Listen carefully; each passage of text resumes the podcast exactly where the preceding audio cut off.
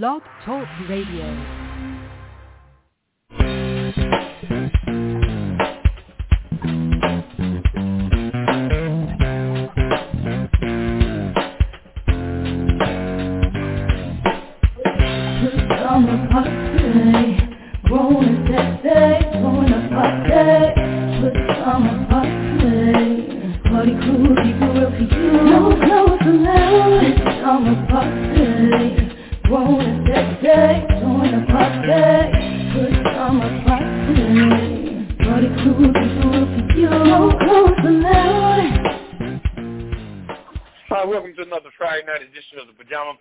Papa DD, I'm here with Ketel.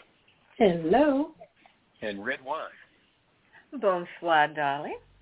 And happy Friday to everybody. Woo woo. I know that's right. What's up? What's up, people? Woo. Well, you got the big Father's Day weekend and Juneteenth coming up. Sure. Those should be, you know. Yes. And happy Father's Day to all the fathers out there and the fathers stand-ins and those standing in the gap for somebody's father, father figures, all of it. Happy Father's Day. Mm-hmm. Thank you. Anyway, so hopefully that will always be the connection. What do you think? That Father's Day will always be the weekend of Juneteenth? Will that be date-wise? What is it? Is Father's Day the second Sunday in June? Yeah. June. Mm-hmm. It'll probably be close every year. Yeah. Yeah, hopefully it's the same weekend. That's a good combination. Yeah, it is. Father's Day a little more props because, you know, Father's Day needs some help. For sure. The way Mother's Day come in, Father's Day come in like a slow leak on the tires. Anyway. All right. All right, Papa DD, what you starting us out with today? I'm going to start off with, I was going to go on the thing about, go around the table about, customer service, but I want to change up a little bit and say, do you think that people that you deal with, do you think their skin is just too soft when you come in hard with them or you know what you want? Do you find that, people are, they're so sensitive that they'd rather hang up on you, not deal with you, be controversial with you because you actually know what you're talking about. You know what I'm saying? As an example, like say that you're the homeowner and they coming at you like you don't know your own damn house or you've been with the cell phone company longer than they've been employed by the cell phone company. Mm-hmm. You know what I mean? Or any company, whether it be gas, electric, whatever. What do you think about that? I mean, have you gotten any recent hassles or incompetence or bad customer service or, based on thin skin? It wasn't necessarily thin skin, but I did have to speak more harshly to a cashier than I normally would. I was at a shoe store, and the shoes were on clearance, and without going into the whole story, the cashier couldn't ring up the price correctly for the markdown, so she decided to charge me the full price and thought that was okay. And I guess she thought I wouldn't notice. Now, I had to stop myself from stepping out of my usual character and reading her a riot act, but, I said, all right, let me be calm. So I said, that's not the correct price. It should have been marked down 40%. That's a big difference. I'm not talking about 5% off. It was 40% off. She wanted to charge me full price. I'm like, yo, no. I said, that's not right. And she's looking at me, giving me attitude the whole transaction. So she finally says, I got to get a manager. I said, yeah, let's get the manager. And at this point, I was pissed. But the manager came over. She had trouble reading the correct SKU number, but she finally got it right, and then she was about to walk away. I said, did you include the 40%? The manager handled it. She didn't give me attitude, but Miss Gurley behind the counter the whole time just had this whole disposition of, I ain't got time for this. And I thought, man, if you just say the wrong thing, I'm about to set it off up in this joint today. But she went ahead, and after the manager did what she did, Then this thing gonna hand me the bag with the shoes in it, with the receipt. She didn't say thank you. She didn't say anything. She just stuck her arm out to hand me the bag. I had to stop myself again from snatching it out of her hand. I just took the bag and walked out. And then when the survey came in the mail, in the email, I lit that survey up and told them I am done with all of y'all at that location, probably all your locations, because of what happened. And I detailed it for them. And I say all that to say customer service, sometimes people like that will ruin it for the whole business. So to answer your question more specifically, I didn't have to really go in on her, but I did have to be very firm. You know, I'm always the happy-go-lucky shopper because I'm happy. I'm getting shoes 40% off. I was happy till I encountered her and her sour disposition. So she just changed everything about the mood. If I didn't want those shoes that bad, I would have left them right on the counter. Instead, I tell you what, you can have them at full price, you dimwit. But I wanted them, so I just was like, no, you're going to mark them down and do it right. Okay. So that's my bad customer service story. What you got, Kettle? You just passed around. What's your bad story? Yeah. I haven't had any lately. You know, a lot of times I don't deal with the peons. I ask for a manager, you know. If the manager is acting like a, like you said, dipwit or whatever you said, I'm like, okay, well, just keep it. Whatever it is, you just keep it. It's not even worth it. You know, cause I'm going to get something out of the deal. Because, you know, especially sometimes when you go in the stores and they have the item on the wrong shelf or the wrong price on it. They're supposed to give it to you that particular price. But, you know, some people don't do that. I'm like, okay, well, you can keep it. That's okay. I don't want it now, so I don't go through the up and down. I just say that's okay. But I really haven't had no bad experiences. I mean, it's all how you approach people. You know, recently I did return some shoes that was, I don't know, probably 6 months old, but they'd never been worn. And luckily I got a hold of the manager. The manager, he was ringing me up, and I think it's just how you present yourself, you know.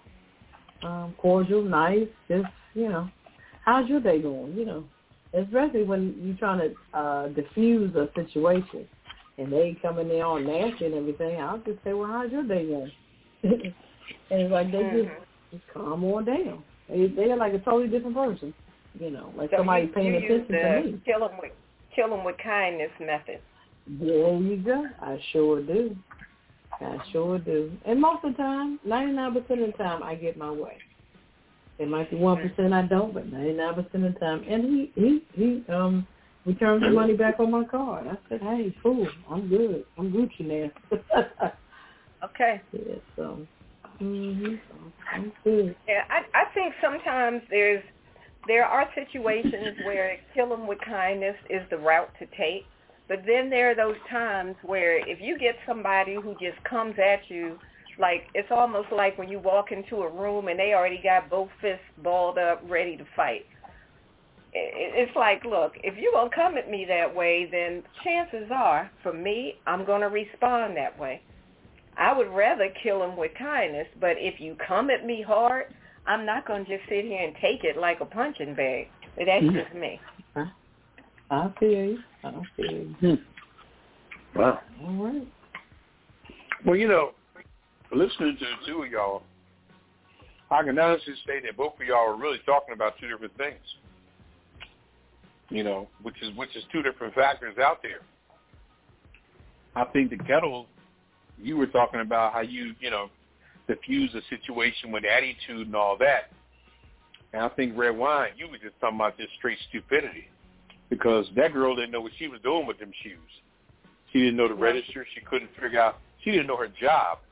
And the sad part about the job market is that when people don't know, they usually deny. That's across the board with anything. If they don't know how to do something, they'll just deny you of getting it.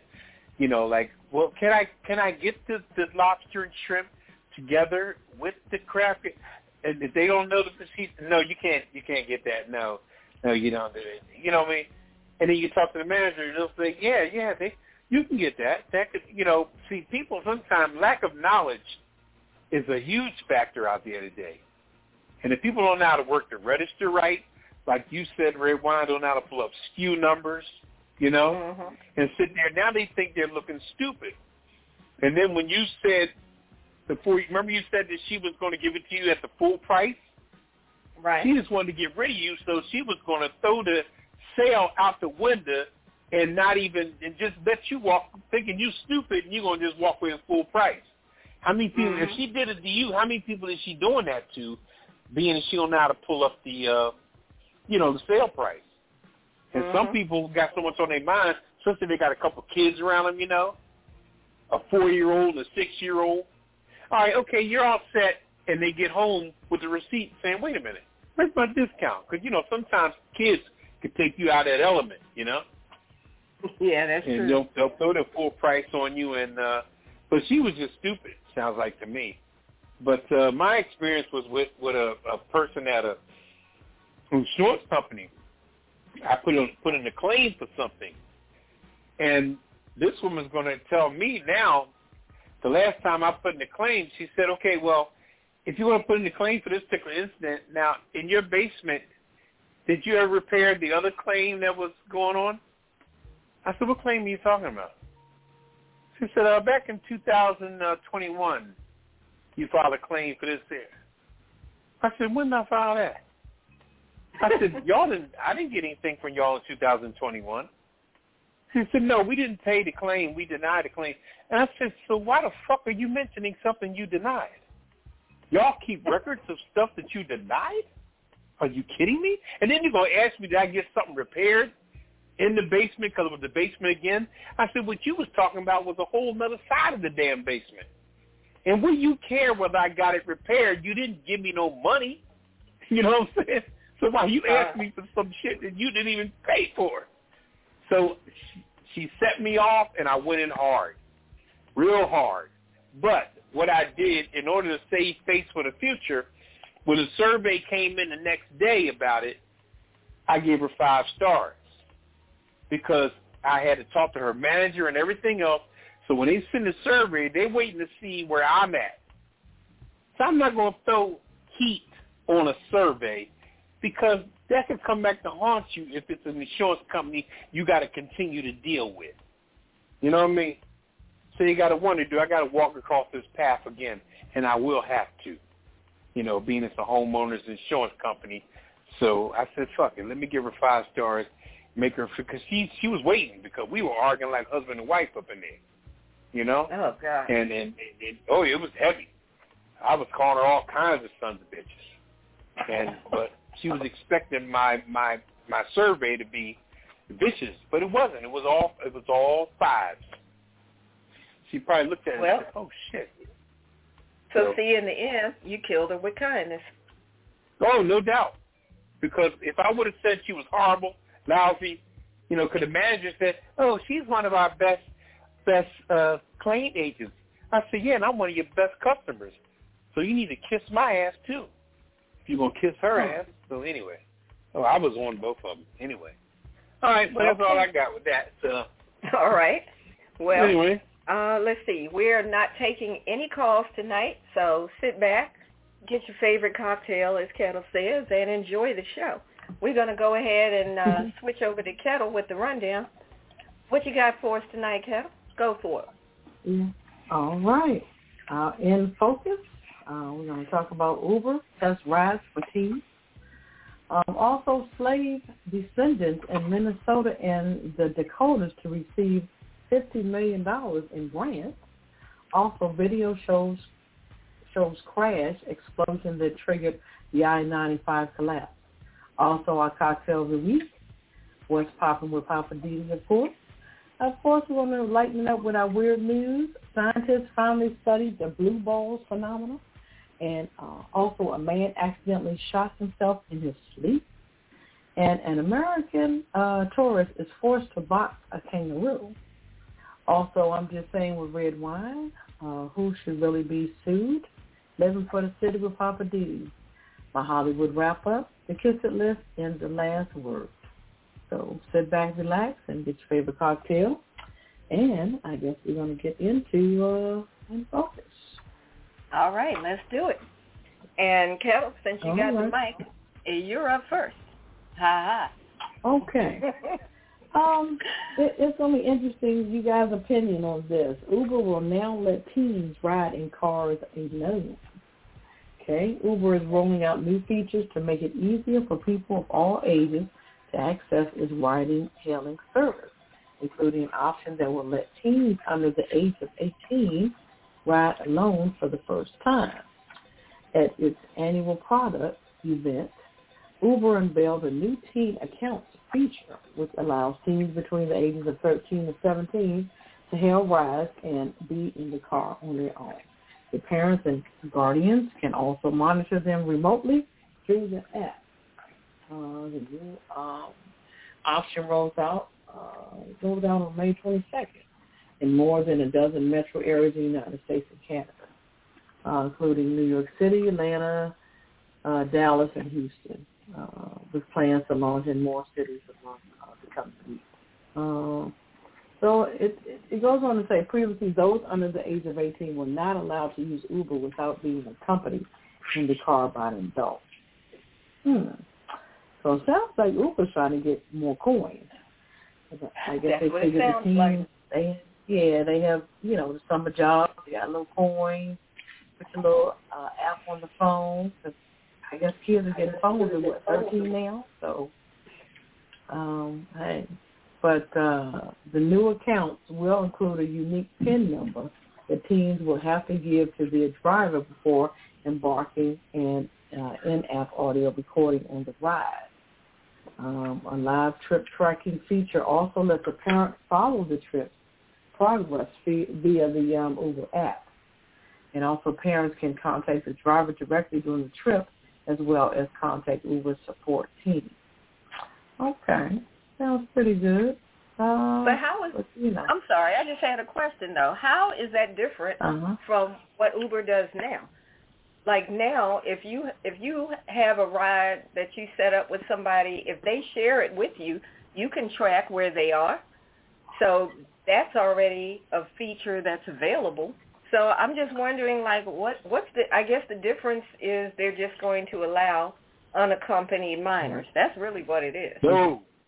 You hit it on the nose, Redwine.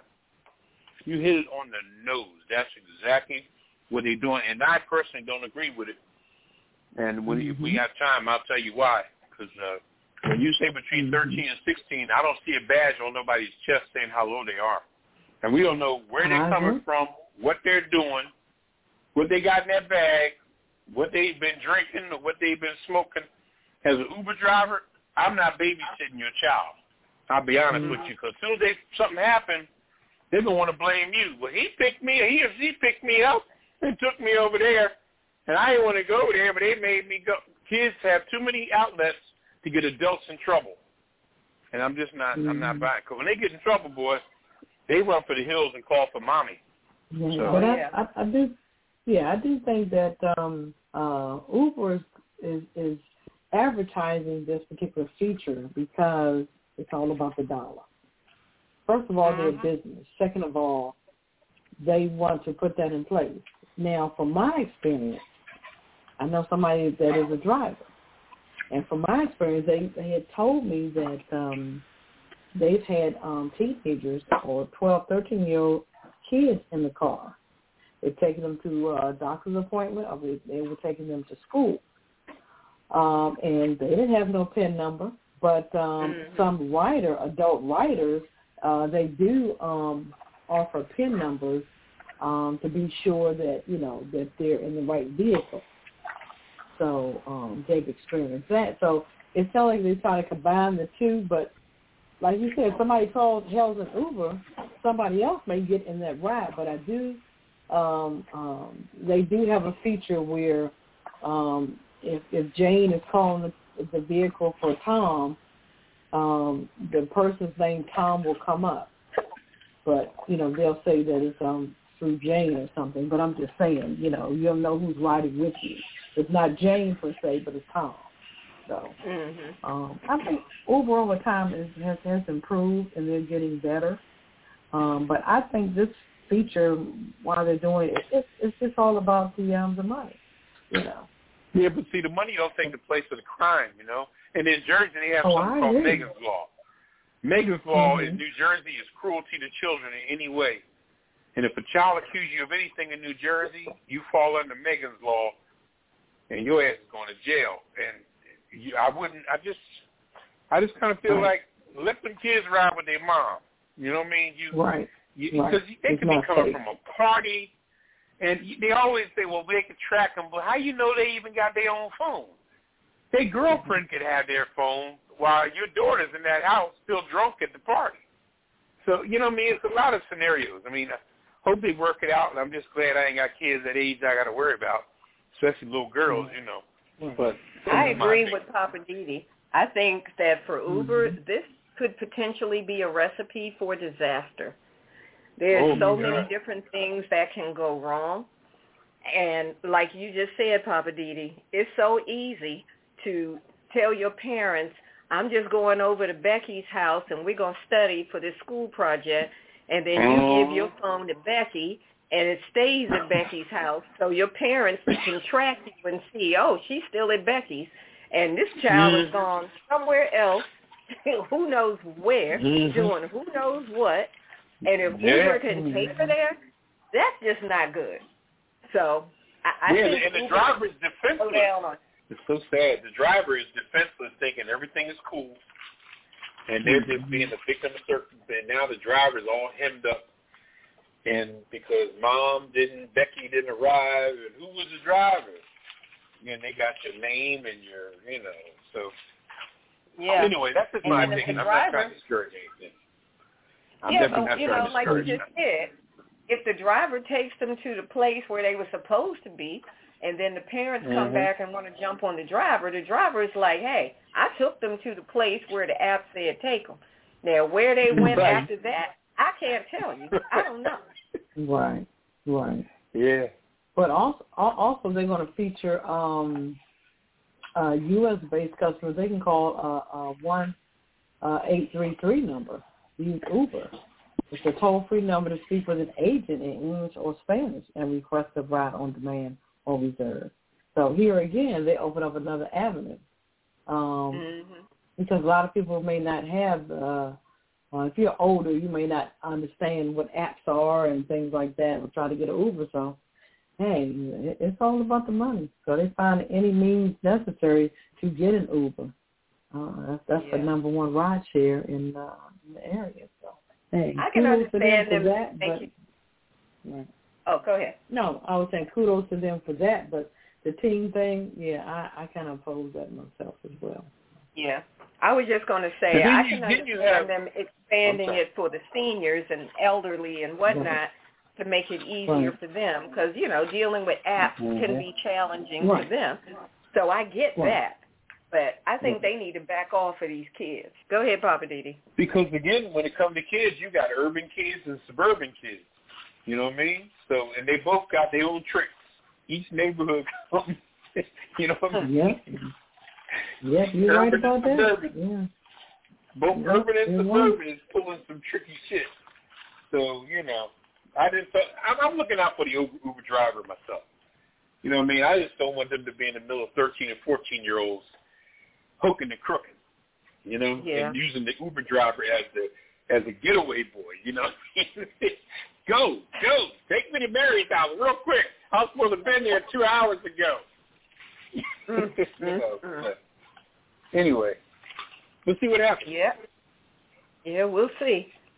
I'm glad I don't have any teenagers I got to deal with that. So, all right, we'll move on. I've got the next one. This is my Juneteenth story, because this is going to happen on Juneteenth, which I thought was kind of cool. But this one is coming out of, it's the Bush Foundation. They are, and I'm not sure which group of Bushes this is, but it's called the Bush Foundation, has seemingly got a move on repairing the generational wealth of black Americans faster than any state in the legislature. According to the Star Tribune, the Bush Foundation is going to issue $50 million to slave descendants living in Minnesota and the Dakotas. That's North and South Dakota. The foundation collaborated with the Nexus Community Partners of St. Paul, Minnesota, to push forward their first program ever to try to reverse long-term economical effects of systemic racism. The Open Road Fund, is what it's called, is going to open their grant applications on Juneteenth. So if you're black and you're a descendant of slaves and you live in North or South Dakota or in Minnesota, please pay attention. Get your application in. They said on Juneteenth, which is the day we remember the end of slavery in the United States, and the plan is they're going to issue grants up to $500,000 to 800 slave descendants over the next 8 years. Through the $50 million Open Road Fund, Nexus has a chance to provide a return on the investment of black folks that have long since, added to the country to... they're trying to basically help bring black wealth back. The Nexus representative, whose name is Repa Mecca, sounds like an Indian name, Repa Mecca. Repa Mecca said, "To us, black wealth building is about creating spaces and opportunities that help all black people to thrive." So I don't know if that person's Indian or not, but anyway, that's the CEO of Nexus. So the Nexus and the Bush Foundation say that this program is not to be considered a reparation effort because it is not extensive enough, but community leaders are saying that, it will help to address the generational effects in a meaningful way. So I applaud them for what they're doing, and I hope other states pay attention and start to do something similar, because they got plenty of money. Black folks have made a lot of money for all of the states in the United States and have never really, really reaped the benefit for it. So the Bush Nexus program is going to be the first in the Midwest that's issuing money to the descendants of slaves, and they're saying that even though the individual grants are too small to really result in large-scale economic development, they're still very hopeful that it is going to make a difference. So, like I said, the goal is to try to break down the socioeconomic barriers that inhabit the black community's ability to attain and retain wealth. And with these funds, they're hoping that this is going to help black people to become property owners, business owners, pay for education, and anything else that's going to help to increase wealth in the black community in the Dakotas and in Minnesota. So I applaud the effort. I hope it all works out the way that they say. And I think what's good about this is that unlike some proposals that have been put out there for reparations, this program is very specific in that these are grants. So if you've ever had to apply for a grant is very specific. It's not like you can just say, I'm a descendant of slavery, so where's my money? That's why they're saying this is not reparations. These are grants. So if you don't have something that falls in the category of what the grants will provide, you're not going to get the money. But if you come in there and you can show them, hey, I'm trying to buy a home, I'm trying to start a business, I actually have a business plan, or I've actually looked at the homes, and here's the home I want to buy. You got to come correct is the bottom line. So this is not going to be like, I'm black, where's my check? But this is more like, I'm coming correct, and I'm black in these 3 states, so can I get some of that grant money? So we'll see how it goes, but what do y'all think about that? There's another subject I don't agree with. I really don't agree with it at all because, for one, what are they doing up in Minnesota and the Dakotas? What That wasn't even an area where the Civil War was. So these people that lived in the South that moved up there or something, or they're going to, so if they do give them money up there, they're taking that money up to the areas where the area is mostly white, up in the Dakotas and Minnesota's, you know, got its level of black people there. But what's that still going to do? You're going to sprinkle some salt on a big-ass hoagie and think you're going to taste the salt? I just don't. That's just my opinion, you know, but okay. And as far as I'm concerned, most black people of a certain age have descendants of slaves. Damn near all of us. I have grandparents that was born in the 1880s. So therefore, their grandparents were slaves. So we all are connected. How you going to say people that are connected? All black people qualify for that shit. Every damn one of us. And we can't pick and choose who we're going to give it to. Give it to fucking everybody. That's all I got to say on the subject. Okay. Well, you know what? Go ahead. You got a good point, but it's like, who's going to apply? Some people may be afraid to apply. Like you just said, we all black. And if you live in those areas, why not go ahead and apply and see what happens? What you got to lose? But what's the proof factor? I mean, at least they're trying to give us an opportunity to do better ourselves or to do better or to have more than what we've already had. So, I mean, I think it's a good step in the right direction. The only thing that I think may come back to bite is if somebody non-black come forward and say, well, what about us?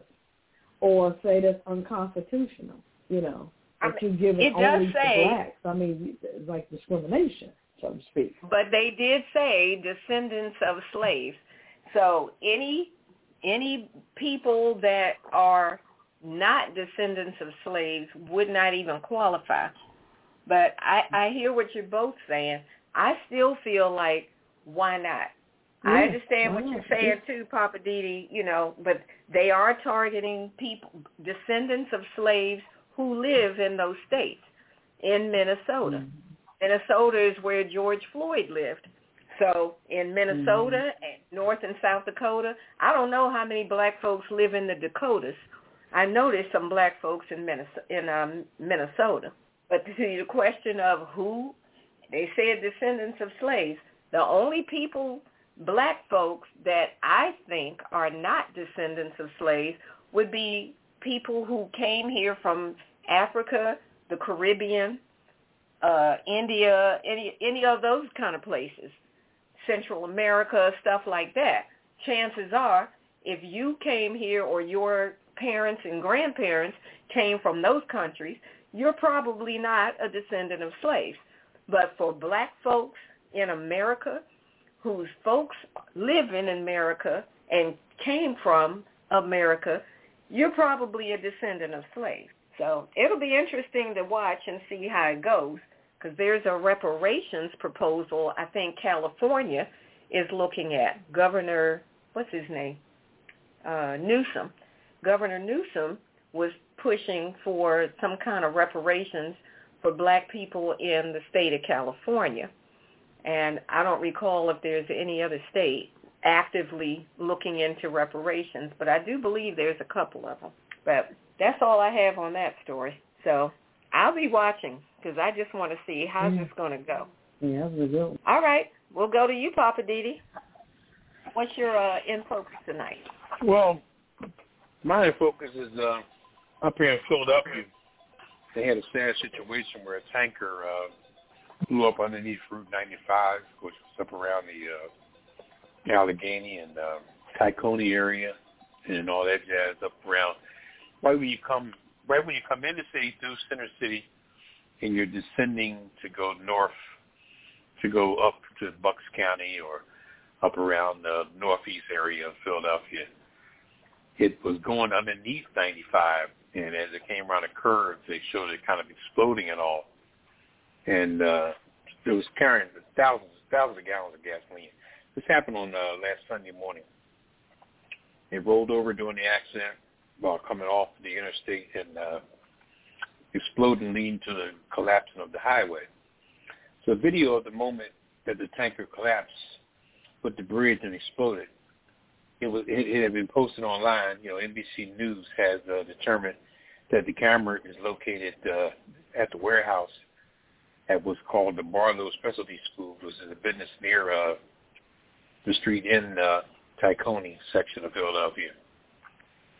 But the flip side of this whole situation is that there was a gentleman by the name of Nathan Moody. He was 53 years old. He was the one that was driving the truck, and he was a black man. And the family said that he was an excellent driver, a dedicated worker, and all this jazz. And we don't know what happened with it, but the flip side of this whole thing is that I have heard nobody speak on the driver and the condolences for him or anything like that. And since I was up in the Jersey, Philadelphia area that day, as a matter of fact, I've heard the mayor, the new governor, Shapiro, the mayor of Philadelphia, the congressmen, the senators. The other day, Buttigieg was there. The transportation secretary of transportation was there. You know, Biden spoke on it as far as furnishing money to get the road back in order. But none of them politicians, as high as they go, said nothing about the condolences of this driver. You know, the only person that was killed in that situation, and nobody spoke on it publicly that I heard. Everybody's saying, "Oh, we got to get that going. Oh, man, the traffic's all in different areas. People got to go other ways to get around 95." And now we're going to put some stained glass, refurbished glass, steel stuff over there to make a bridge over it so people can actually ride over it while we repair other areas. And we'll move the temporary stuff back and forth so we can get traffic down 95. Everybody's talking about getting the area going again, but still nobody's speaking on the family. And it's a goddamn shame. You know what I mean? Wow. Because this man had to be identified with his teeth, his dental records. That's how bad he was destroyed. And I just want to offer my condolences to the Moody family, and hope that they're, with Godspeed, trying to get back in some kind of perspective to make arrangements for this gentleman. And he had 3 children, you know, to preserve his memory in some respect. And for people to start worrying so much about business and making their money back on the highway and something like that. Somebody died in this situation. The truck could have failed. The brakes could have failed. Nobody's investigating the actual accident. Everybody's just trying to rebuild Route 95 just to keep it going. So as far as I'm concerned, all those politicians that didn't mention the family's name one time are definitely on the kissing list, in my opinion. They can kiss my ass personally. And that's all I got to say on this story. Woo. Yeah, that's bad. Like, you got to acknowledge the man that was driving the vehicle. It's not like... Mm-hmm. Nobody said he was intoxicated or did something wrong. It was an accident. Well, there's no body left to even check that. So that's off the table. And they just, we got to fix and Buttigieg's down there and all the officials, the senators, and my goodness. And I'm Philly has all the I-95 politicians on the kiss it list. Mm-hmm. All the tri-state area politicians in Jersey, Delaware, Pennsylvania. That's where it stands. Right. So they're all going through different neighborhoods and all trying to get where they're going. So you said they're trying to come up with some kind of temporary solution? Yeah, you know, you're on the highway sometime and you go over those big metal grates. You know, you see those big metal grates there, but they're using some type of glass, some type of recycled. It's really hard glass, like a. I don't know what it was, like a plexiglass type of thing, but they're going to be laying that on there. And they even have a camera where you can watch them rebuilding 95, a 24/7 camera that watches the whole thing. And who's paying for that? I'm just asking. Well, they put in who's paying for this? All this 24/7 coverage. Well, they put in for a state of emergency through the government, so.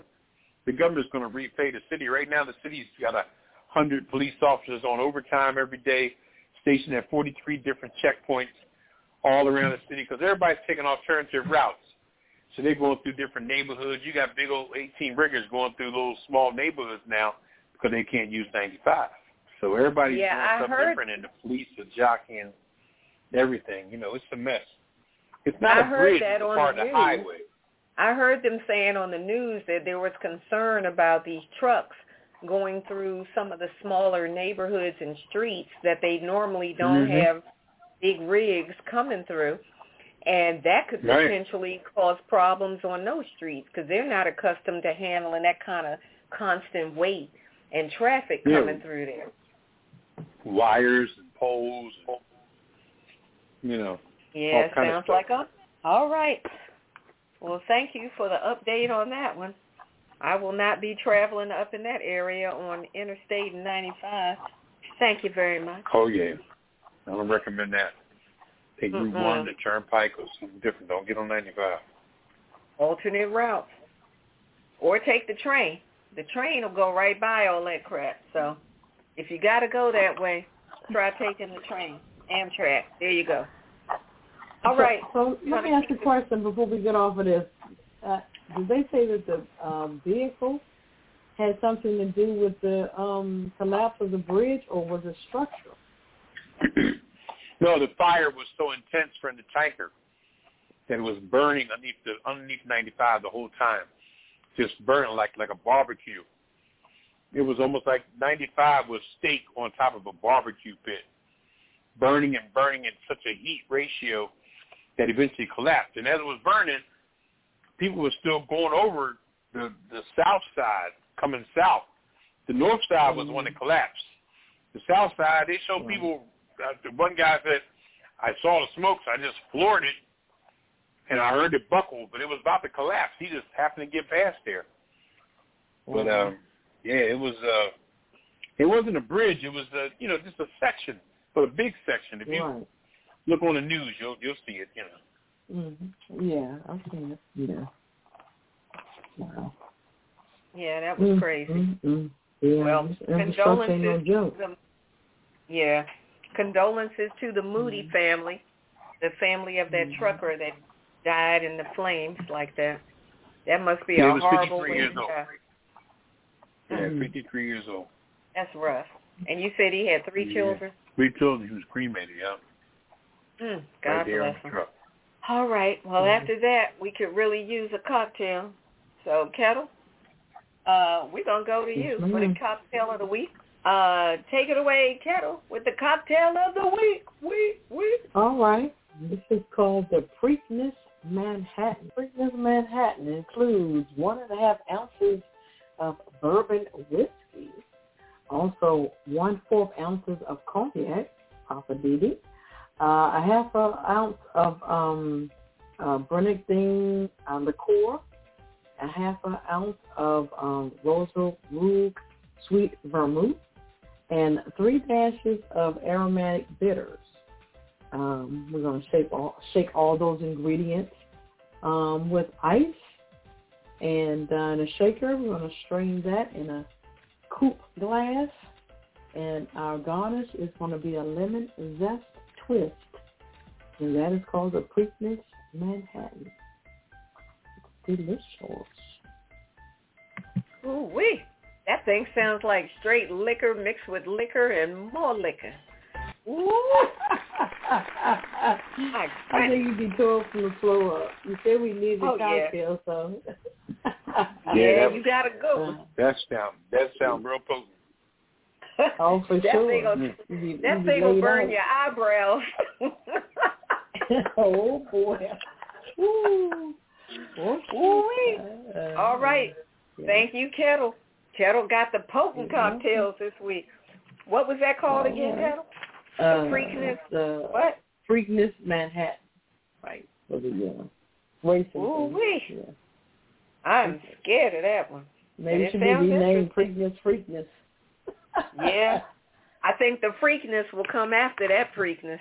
All right, we're going to keep it moving. We're not taking any calls tonight, so we're going to keep it moving and give you all, let's see, where are we? Y'all? What's poppin'? Papa DD, over to you. What's poppin', Papa DD? Well, I'll tell you what.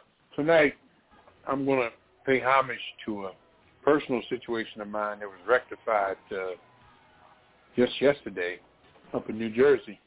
I had a situation up there in a property where the sewage backed up.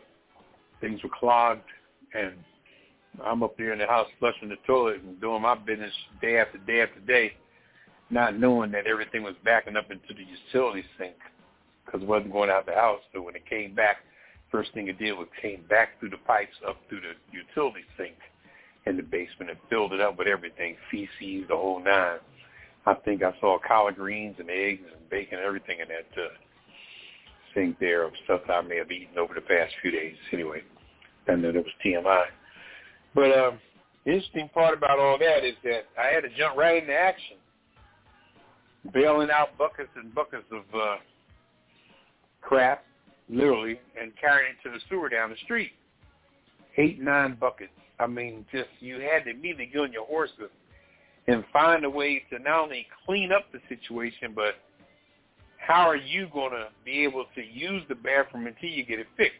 Now, this happened on a Tuesday, I believe, Tuesday morning, Tuesday midday.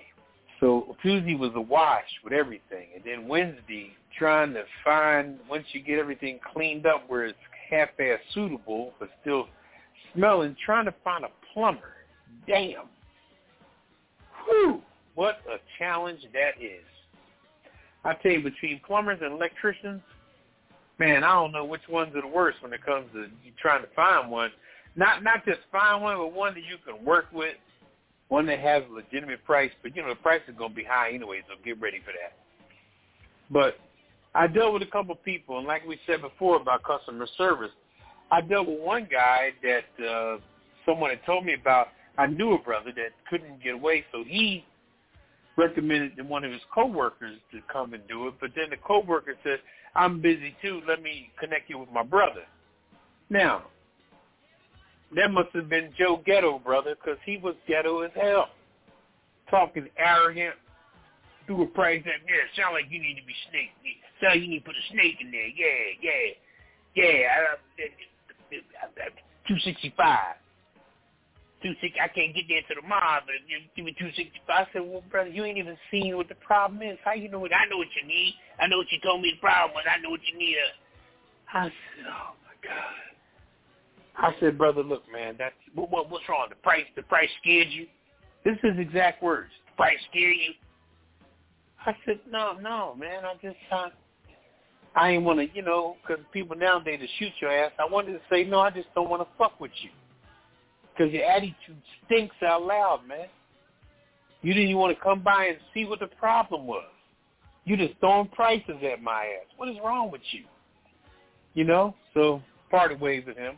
So I called another brother, a good friend of mine, and he's into the housing department of the city, and he recommended a company, you know. And I just want to pay homage to these brothers here. They were called Tri-City Contracting in the New Jersey area. 2 young brothers came up in here. I was talking to the boss on the phone, and I had to wait about a day or so. They're supposed to come, Wednesday night, but they got busy, and the guy said, okay, well, they'll be there 12:30 the next day. So I waited patiently because I had my bathroom kind of, you know, set up where I could, you know, do the crap and then, you know, then dump the water and had it falling in a bucket. You know, when you set up the system, you know. So the brothers finally came, you know, Thursday night about maybe 7:30 or so. I would say 7:30, about 7 o'clock. They went down there and checked it out, and I told them I had a bad pipe. It's okay, but we can still, you know, snake it and, you know, still go through, but then we can talk about fixing that pipe later, yada, yada, yada, yada. Now, I remember the other guy said 265. So I asked these brothers to do it, and the guy told me first he said 350. I thought about the 265 guy, but also thought about his attitude. But then their boss said, well, you know, give him a break. And he dropped me down $50 because I was waiting, you know, most of the day. And I said, okay, I appreciate that. Now, I'm going to show you through customer service, these brothers were so good and decent, I didn't care about paying $300 as opposed to paying $365, which was cheaper. For the $265, people had a damn attitude that I didn't want to mess with, nor let them come in my house. So these brothers, they cleared it out, put it through, ran the water, flushed the toilet, checked their work, yada, yada, yada, bing, bang, boom. And then you had to pay a little charge because you used a credit card. So it cost me about $330, $340. So it probably went back up to $350 after taxes and everything. But I was satisfied with the work and satisfied with the people. So we're just going to show you that you don't mind stretching your pocket and open up your heart to people that are treating you decent, even if it costs more money. That's the moral of the story. So, you know, it was a lesson of everything. Learned a little more about the house as far as, you know, what was backed up. I learned about plumbers. I found a plumbing company, like I said, Tri-City Contracting. And, you know, they hooked me up. I'm thankful. I'm blessed. And now the dude is rolling out my house again, and I'm happy. That's all I got right to now. Okay. So customer service wins again. Yeah. There it is. With more costs. Mm-hmm. Whoop, there it is. All right. Well, thank you, Papa DD, for that, for what's popping. And let's see, where are we going next? Oh, we're going to the weird news next. All right. It's time for the weird news. And once again, we're not taking any calls tonight. So just sit back, relax, and enjoy this show. And we're going to go right into the weird news. And I'm going to jump in first. And this one is scientific weird news, so bear with me. Scientists have finally studied the blue balls phenomenon. I don't know if people have heard that phrase before about blue balls, but it says that though blue balls is a fairly popular term, and the phrase itself originated way back in 1916 in the U.S., there has not been much in the way of academic study on the topic of blue balls. This has caused people to question whether blue balls is a real thing, whether people used it as a way to convince partners into continuing sexual activity to orgasm. Now, there's a number of theories flying around about the phenomenon of blue balls and its cause. One theory is that following orgasm, the veins quickly decompress, resulting in the emptying of blood from the genitals. Another theory says that the slowed drainage of blood in the absence of ejaculation may result in congestion, discomfort, and pain in the genitals. Now, this theory describes the term blue balls to be the phenomenon of deoxygenated blood that appears blue under the scrotal skin. And that's where the term blue balls comes from. Now, this research team attempted to investigate whether people really believed in blue balls, whether they've experienced it, and how painful it was, and whether they used that term to convince partners to continue in sex. They recruited 1,494, now what they call individuals with a penis. So it sounds like it doesn't mean necessarily a man. Could be someone that's trans, but they call it 1,494 individuals with a penis. And they found that people with penises were much more likely to report believing that blue balls is a real thing, and that they were much more likely to report experiencing pain in their genitals as a result of blue balls. They said significantly more people with a penis claim that they experience pain. However, significantly more individuals reported that if they completed the task of during sexual activity, that they never experienced blue balls. So there you have it. You got scientists researching blue balls. According to the people they surveyed, 1,494 individuals with a penis, they say blue balls is a real thing. I don't know. But that's what they say. Okay. And that's my weird news. I don't know if it's a real thing or not. Is it all in your head? I mean, in your mind? Is it all in your mind? Or is it really a real thing? Is that what the scientists are saying? Is all in their head? Top of the no, head, they, the head, but. They're saying, right, they're saying that according to the people that were part of their study, they say that, yeah, they experienced it. And it's usually because if they don't have the opportunity to complete the process, meaning if they don't ejaculate, then they start to experience, when they say congestion, they're talking about people who did not ejaculate, and then they say they feel pain, and then that's when they have all of that going on that they call blue balls.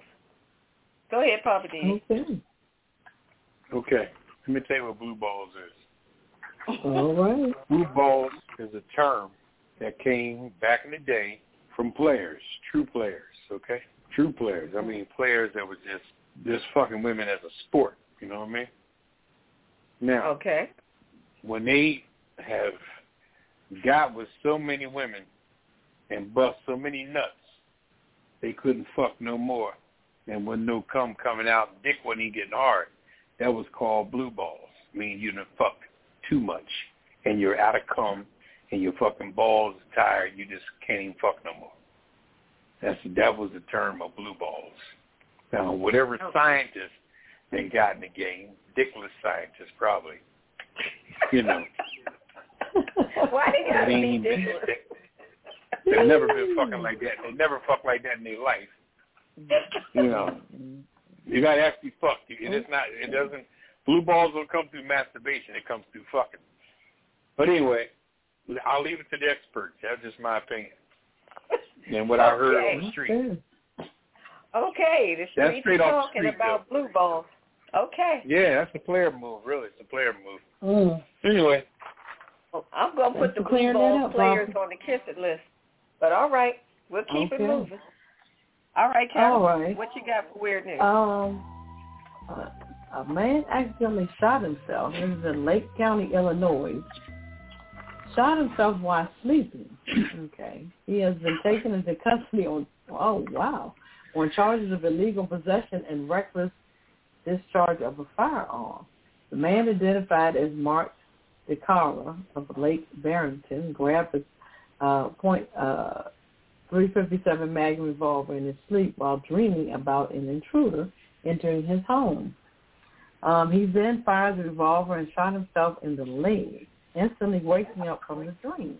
I would assume there was no other intruder in the house at the time, so police were called to the scene, found the car in his bed with a significant amount of blood. They applied a tourniquet and transported him to the nearby hospital for treatment. Goes on to say the round discharge from the firearm went through the car's legs and lodged itself into the car's bedding. Okay. But they found that the car had owned and used the revolver despite not having a firearm owner's identification card, which is mandatory in the state of Illinois. So he just got himself in some real big trouble. He was released after posting a $150,000 bond and scheduled to appear in court at the end of the month. So he must have been. He must have a firearm, whatever gun that was, right there beside him when he goes to sleep. I guess so. That's crazy. They should have done But how in the world can you be asleep and dreaming that somebody's invading your home? And then you grab your gun and shoot your own self in the leg. That is crazy. I've heard of people sleepwalking. I've heard of sleepwalking. I never heard of sleep shooting. That is crazy. All right. We'll keep it moving. Papa DD, what's your weird news for tonight? You know, this is about it. So I saw this video, as a matter of fact. So American tourist was forced to box a kangaroo. That was pretty funny because I didn't know that not only did kangaroos put their arms up, but they kick like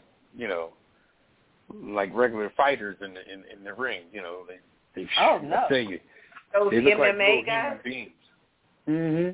They look like little human beings. They really do. This was an American tourist that became involved in a nasty skirmish with a kangaroo at the we called the Perth Zoo, and they was on vacation. The footage on the attack, filmed by the man's daughter, shows him smiling nervously as he fenced up to the aggressive kangaroo.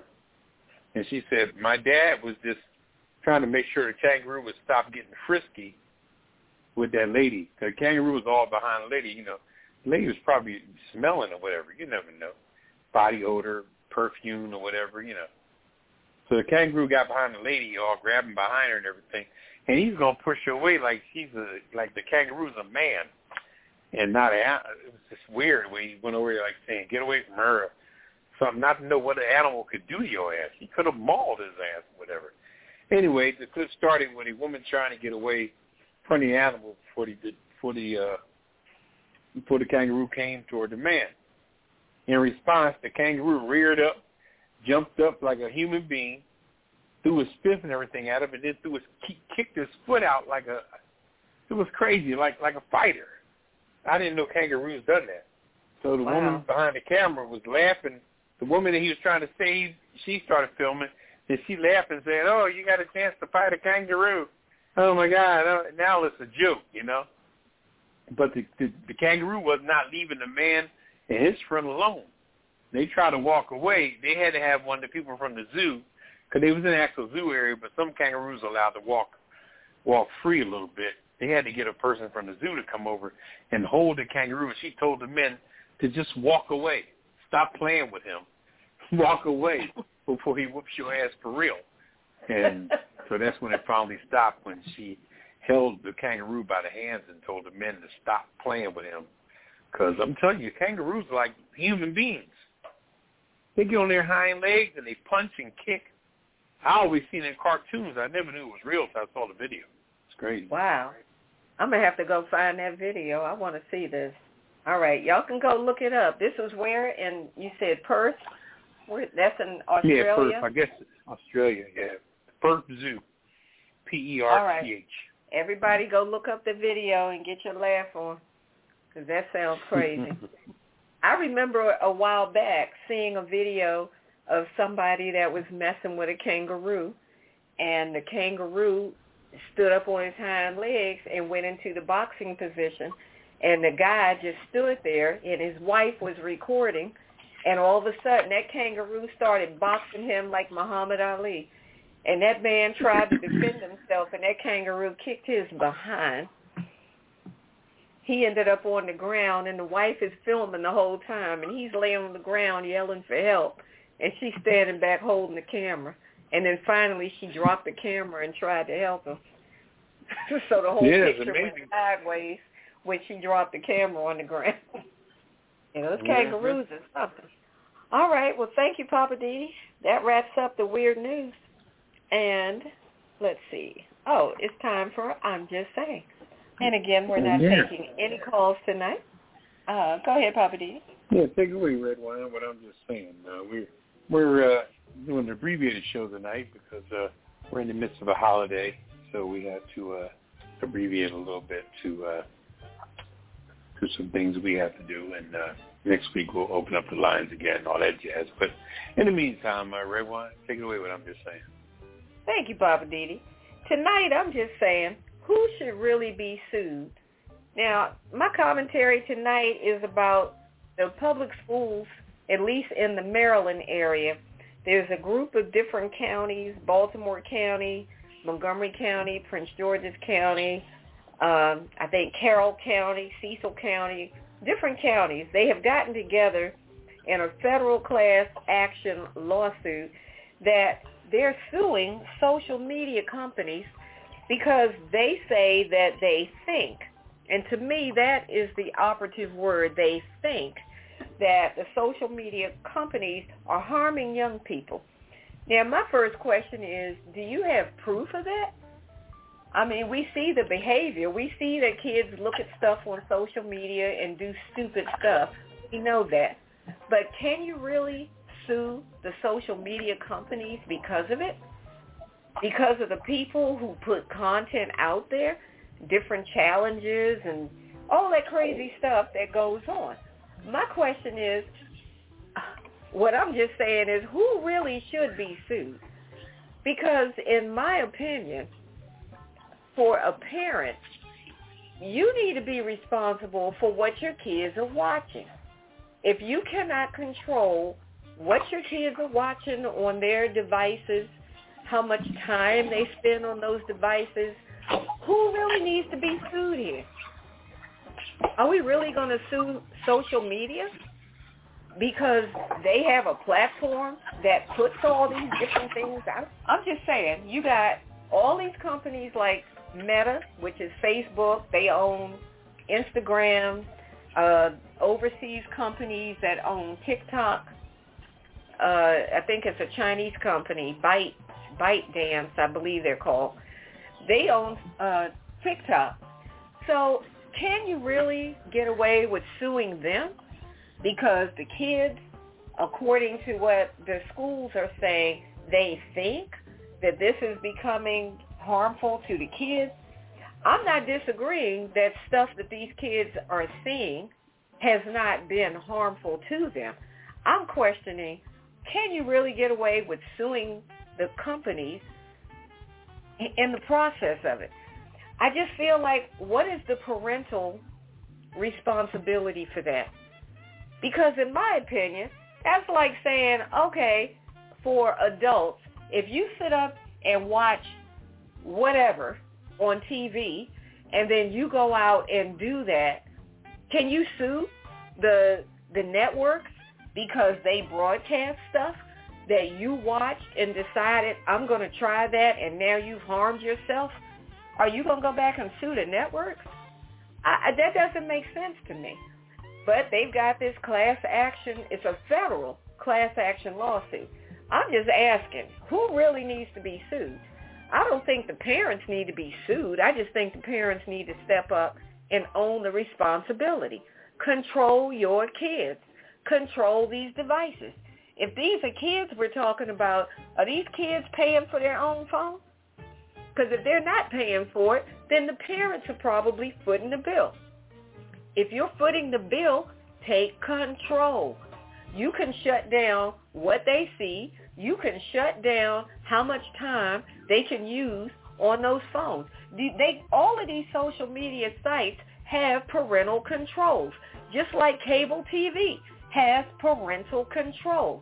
If you're not using it, I don't think you got a leg to stand on if you want to now sue the social media platforms. And again, I'm not saying that they have no responsibility for the content that comes across their platform. I'm just questioning, is this really something that a lawsuit needs to be in place? And how did the school systems all get together and decide, we're going to sue social media? I'm like, really? Is this an educational issue? No. They're talking about it's affecting the kids' emotional health and all of that. Well, that seems to me to be a parental situation, a parental problem that needs to be handled. How is a lawsuit going to fix that? I mean, come on. If we're going to talk about the whatever amendment deals with freedom of speech, stuff is out there. If the parents can't control what their kids are watching and the quantity that they're watching it, how are you going to blame the people that provide it? If that's the case, you need to sue MTV, BET, cable TV. I mean, the list can go on and on. So if that's the route we're going, where is it going to end? This is Redwine, and I'm just asking, who should really be sued in this kind of situation? Just saying. Okay. That's a good one. I'm just asking, because this is not making too much sense to me. But anyway, we're going to keep it moving. Papa DD, what's happening in the city, Papa DD? Well, I mean, I can only, piggyback on that a little bit because, you're exactly right on that because, you see, a lot of these parents out here, I would say out of 100% of them, I would say at least 35% are trying to be their kids' friends because they're trying to, like, you know, look good in front of other kids, you know, by instead of showing they're a good parent, they need to show they're a responsible parent. And they want the child to have the cell phone that all the other three girlfriends have. You know what I mean? If they got the 14, whatever, they want the 14. And like you said, there's no parental guidance or anything. And most of these kids out here walk around with phones with free reign. You know what I mean? Free reign, meaning no anything, no parental guidance, no tracking, no anything. They can do what they want to do. And they're doing it. And to stay with the media, they want to pull up everything they can pull up when it comes to social this and that, you know, with all the different things. They got to do with anything so they can all talk about it. Did you see such and such on such and such? You know what I mean? It's almost like we used to talk about TV programs the next day, you know? Did you see the Ed Sullivan show kind of thing? And everybody saw Ed Sullivan or Soul Train or whatever. You know, they want to be able to talk about what's latest on Instagram or what's the latest on this and that. And they all speak on it, but it gets deeper than that, and it goes further than that, you know? And then they get preoccupied with it. The parents are talking to them, and the kid can't put the phone down. You know, it becomes a fucking magnet. You know, it's attached to the hip. They supposed to be up there cleaning their room, and they're face down on the phone, just, you know, talking, texting, doing everything, just following people. You know, that thing. You know, where people will follow this and follow that. You know, I don't. You know, I'll be long in my grave for understanding any of that bullshit. But you know what I'm saying. So. On your, just to follow up on your point a little bit, I think the kids are so far gone that it has nothing to do with how you going to sue somebody when all the phone usage and social media, that's on an individual basis, you know?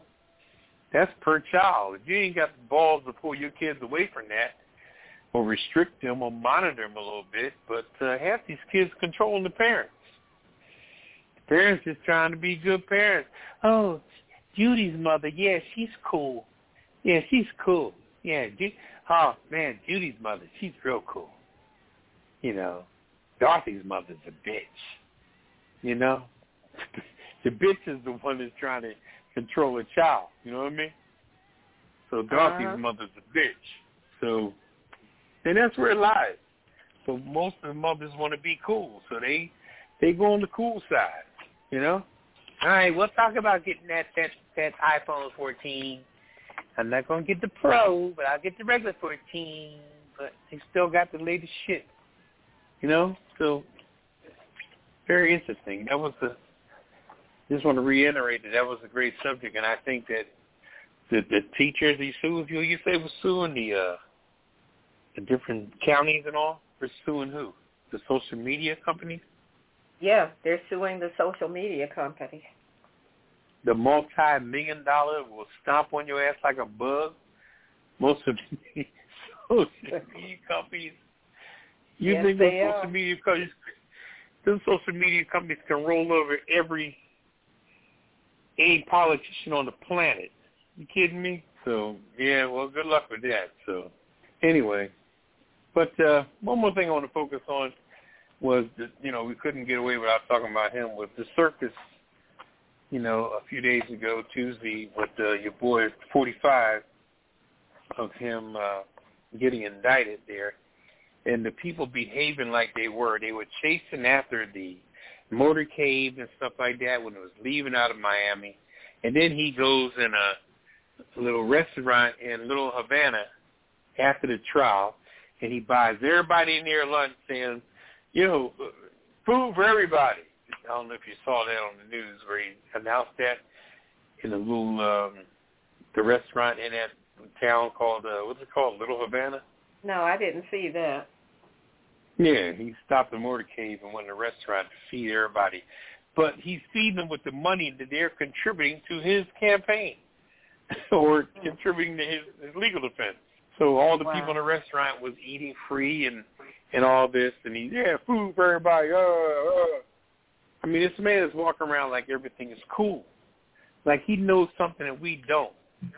And the young lady who's going to hold the trial, she is appointed judge by him. So he knows that she's in his back pocket. You know what I mean? It's a scam. The whole thing's going to be a scam because the judge is going to, you know, Trump put her on that job. See what you think. You think she's going to throw him under the bus? Are you kidding me? Please. Shit, Trump got the power, honey. To them people anyway. All right now. So, like I said, very interesting situation with that, and we'll see what happens. I think it's going to be a waste of time. He'll get acquitted, or he'll get is a hung jury. You know what I mean? Mm-hmm. Hung jury in time to get in the election, and if he wins in the election, he can pardon himself. Oh, it's ugly. So just want to say beware, because the next few months are going to be crazy. I heard that. I'm sure. Okay. All right. We're going to keep it moving and go on down to Ketel for the Hollywood wrap-up. Can we get the intro, Papa DD? Nice. Yeah, like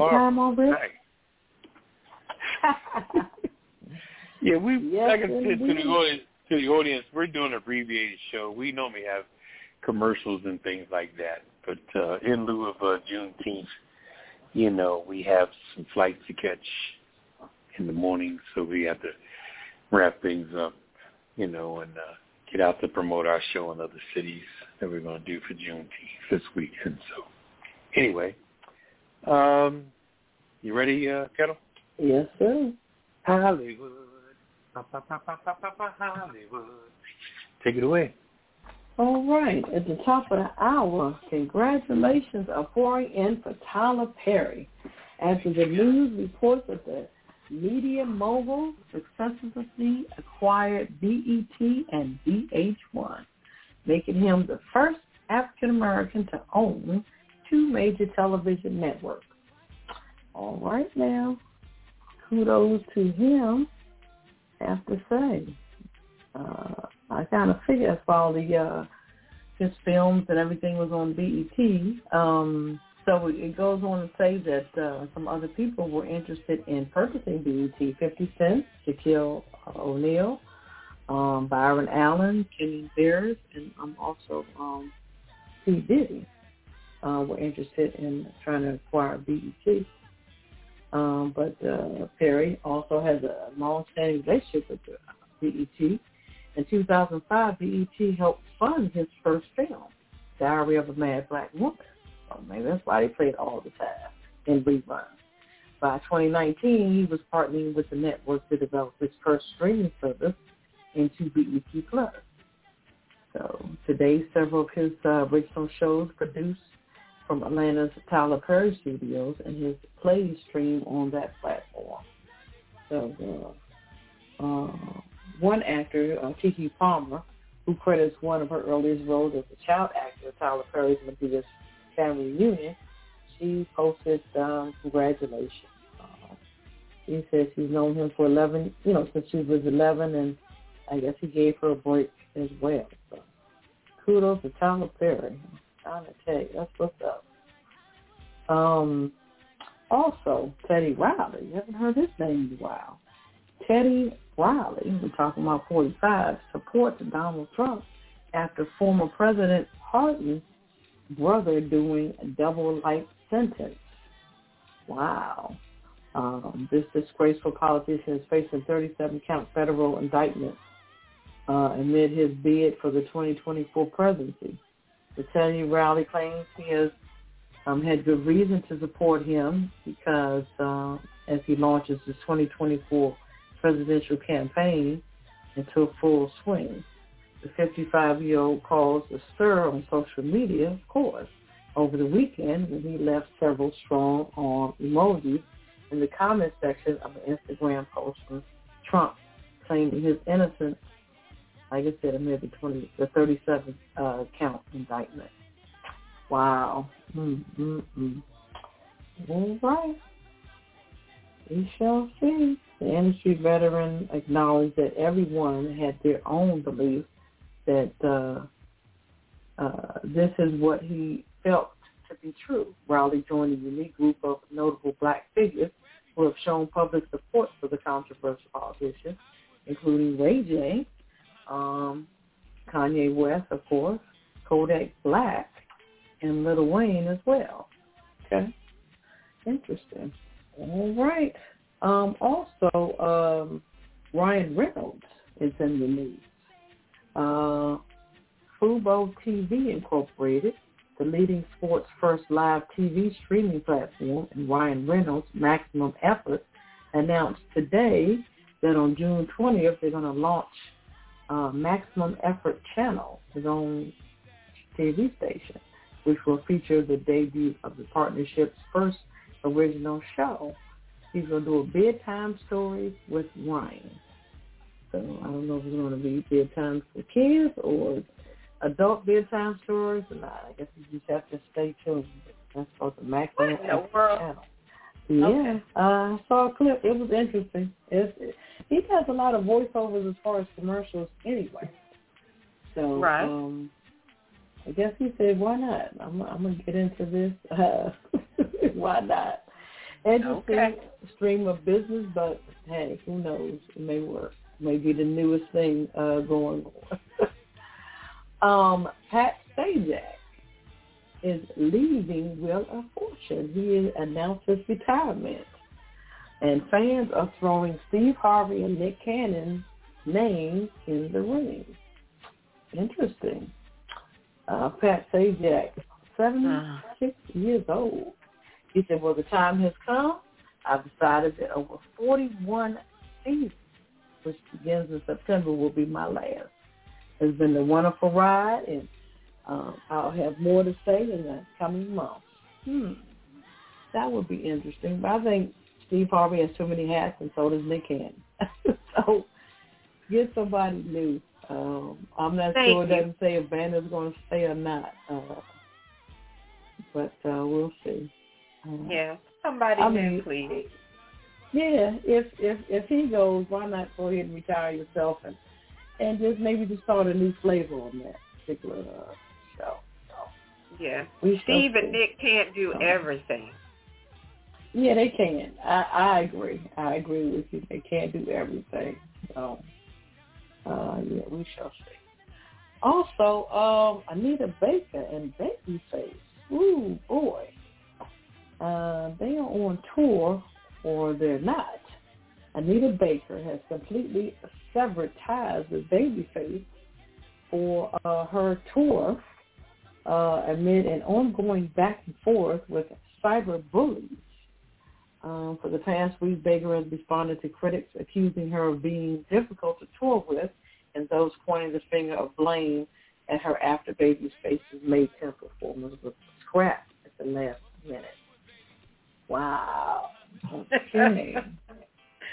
In a previous tweet, she claimed that the Live Nation assumed responsibility for the disastrous show that was plagued by a 2-hour delay, a host of technical issues, and a shortage of production staff. So, I don't know. I mean, you know, they got mixed emotions online. So, you know, her attacking Babyface and Babyface, he hasn't said anything, so I guess he's going to keep it to himself. Okay, Anita. We shall see. Yeah, chill out. Also, a new movie called The Blackening is the black AF horror satire that black folks have been waiting for. It's a cast filled with all black leads, and immediately we're someone we've never been before, and it feels good. A group of friends are Grace Byers, Alicia Hall, Melvin Gregg, Dwayne Perkins. He was the writer on this particular season as well. And Yvonne Orji.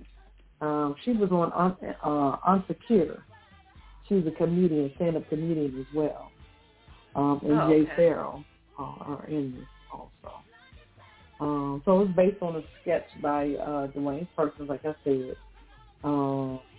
It taps into Black culture's nuances and pulls out cackles throughout the film. So, you know, talking about people's Black card and this and that. You know, people always say Black's always the first to go in film. So, it's an interesting satire. So, I think it's going to be pretty good. So, check it out in the theater. I saw the promo for that. I thought it was funny when somebody was saying they can't kill us all first. Right, right. Oh, yeah. Yep. So that's my Hollywood wrap up. All right. Good stuff. Thank you so much, Ketel. And that's our Hollywood wrap up for this week. All right. That brings us down to the Kiss It list. Papa DD, can you please tell the good folks what exactly is the A Pajama Party world famous Kiss It list? Well, that's the list of people that chilled their butt hiney and messed up and did some stupid crap, you know. Like the first plumber I went to that dogged me out. They're definitely on the Kiss It list. Okay. You know? Anita Baker, that's she battled I've got Luther a list Vandross. Over here. Mm-hmm. She battled with Luther Vandross years ago, so she ain't changed a bit. She dropped out the business for years and came back a sea hag. Anyway, that's all I got to say on that. Yeah. You got to drop that diva thing, but keep it moving. She ain't diva no more. She's old, honey. Anyway. Well, right. I got a list. I've got the Interstate 95 politicians, ghetto plumbers, horrible customer service folks, the Blue Balls players that Papa DD was referencing earlier, the sleeping shooter in Illinois, that's the man that shot himself in his sleep, the boxing kangaroo, put him on the Kiss It list, the Maryland lawsuit against social media, I think that's kind of crazy, the lies told regarding the transatlantic slave trade. Come to find out, history, which was written not by Black folks, said that there were approximately 15 million Black people that died during the transatlantic slave trade. But facts are now coming up that say that is so underestimated of the number that the actual number is not 15 million, but more like between 50 and 60 million. So let's be honest about how many Black folks died in that 400-year span of the transatlantic trade, slave trade. Yeah. So I'm putting all the liars who printed all that bull crap, y'all on the Kiss It list. Also, we've got the Egyptian Antiquity Service. This is that group, we talked about them once before. They were talking a lot of smack about Egypt being non-Afrocentric, non-Black, etc. Well, now they've banned a Dutch group of excavators from, you know, excavating in a certain area because these Dutch folks were doing art displays with what they found that were Afrocentric because that's what they found. It wasn't a spin. It wasn't a, you know, lie. This is what they found when they dug up stuff. And the Egyptian Antiquity Service banned them from digging any more in that area because their displays and their stuff is showing it's too Afrocentric. I'm like, you know what? These Egyptian antiquities folk, y'all are tripping. Egypt was not as Eurocentric as y'all want to believe. I don't care what you say. That's a lie. So get over yourself. I got the Trump over-the-top supporters that have been out here rallying for him during that whole Trump circus. And the last group I got is the Republican Study Committee, which is made up of roughly, I think it said around 70, 75% of all the Senate or congressional Republicans. This group of people is trying to ban free lunches in the schools next year for low-income families. They just want to get rid of it. I don't understand what their issue is. I'm like, if they're low income, and living below the poverty level, families need help. People need help. Why can't the kids get a little free lunch? They're trying to ban that. So I'm putting them on the kissing list. And, of course, Trump. Anybody else? Because the objective is to keep the poor people poor. That's what we got to do. Yeah. If we're going to stay where we are, they got to stay poor. We can't let them get free nothing. Anyway, let's see. Why you got to starve the kids, man? Yeah, really. Because they feel like their kids ain't in that line. And their grandkids. Their grandkids are doing, you know. Yeah, well. But they don't know. They better hope they never fall out of favor. So that's everybody. I think that's everybody we have. Anybody else? Going once? Going twice? All right. That's this week's Kiss It List. And we have a gift-wrapped package for them.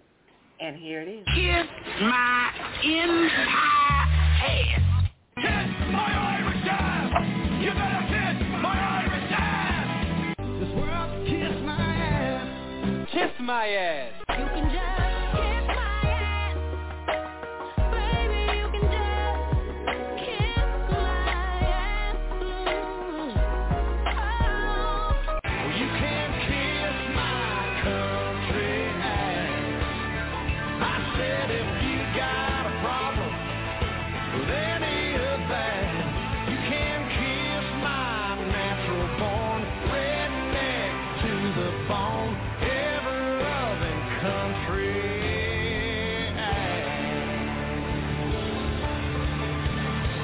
right.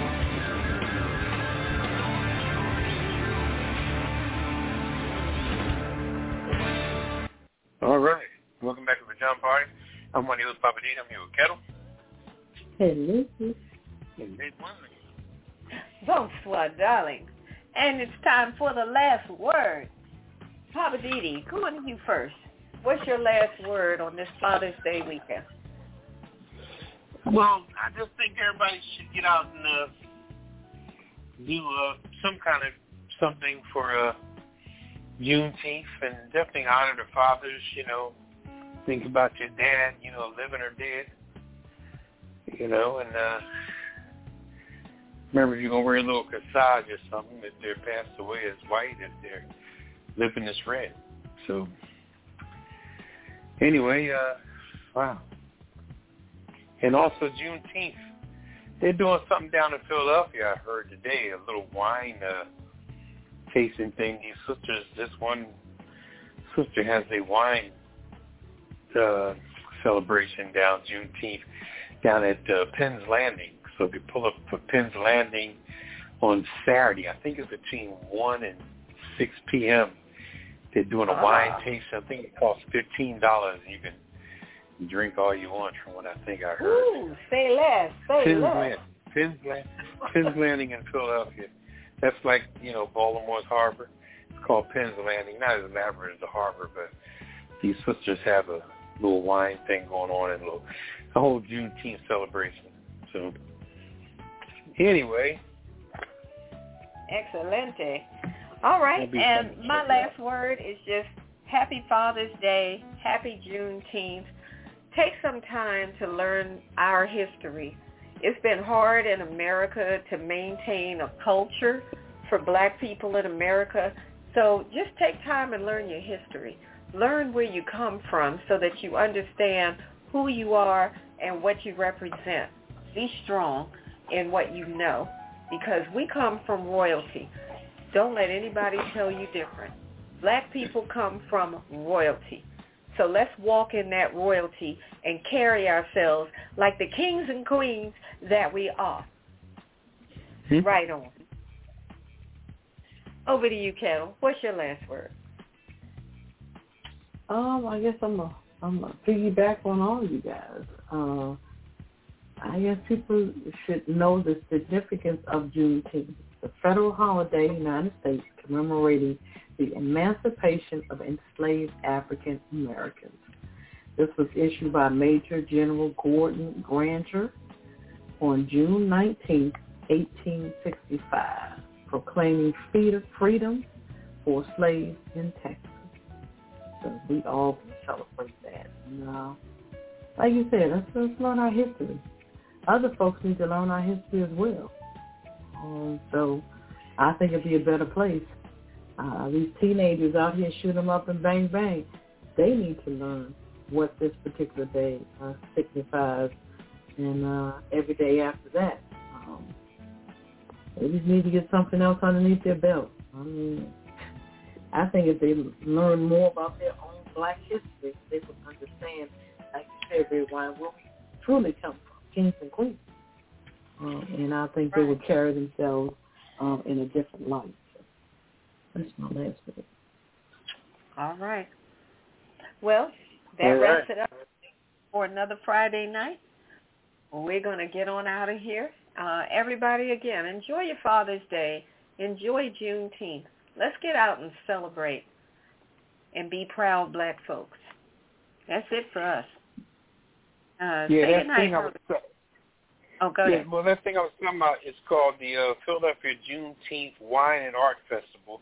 It's at the Cherry Street Pier, which is at Fleet Landing, and it's Saturday, June 17th from 1 p.m. to 6 p.m. Like I said, $15, you could drink all the wine you want. Anyway, but don't go for the wine, go for the culture, go for the experience. Hey, do it for the culture. All right, that's the hashtag. Yeah. Hashtag do it for the culture. All right, everybody. Mm-hmm. Well, we're out of here. Say good night, Papa D. Good night, everybody. Say good night, Kettle. Good night. And good night, and bonsoir. And adios, arrivederci, and ciao. For the Pajama Party crew, we're out. Initiating shutdown sequence. Is it all over, Rock? I guess so. I bid you farewell, arrivederci, sayonara, and all that sort of cheers. Well, when you gotta go, you gotta go. Well, good night. Yabiko, Vanna. I regret to announce this is the end. I'm going now. Good night, and good luck. Was it as good for you as it was for me? Now give me a kiss and say good night. Good night. Good night. Thank you. Goodbye now. Goodbye. Goodbye. Thank you. Goodbye. Thank you for attending our show, and good night.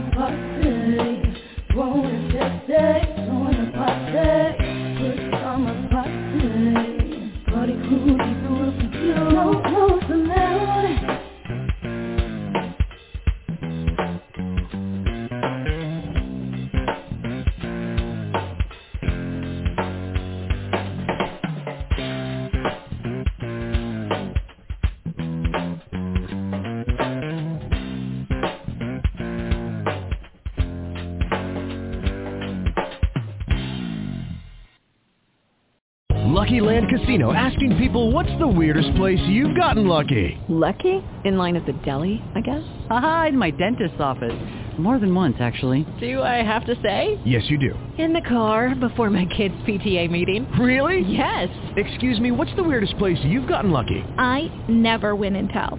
Well, there you have it. You can get lucky anywhere, playing at LuckyLandSlots.com. Play for free right now. Are you feeling lucky? No purchase necessary. Void where prohibited by law. 18+. Terms and conditions apply. See website for details.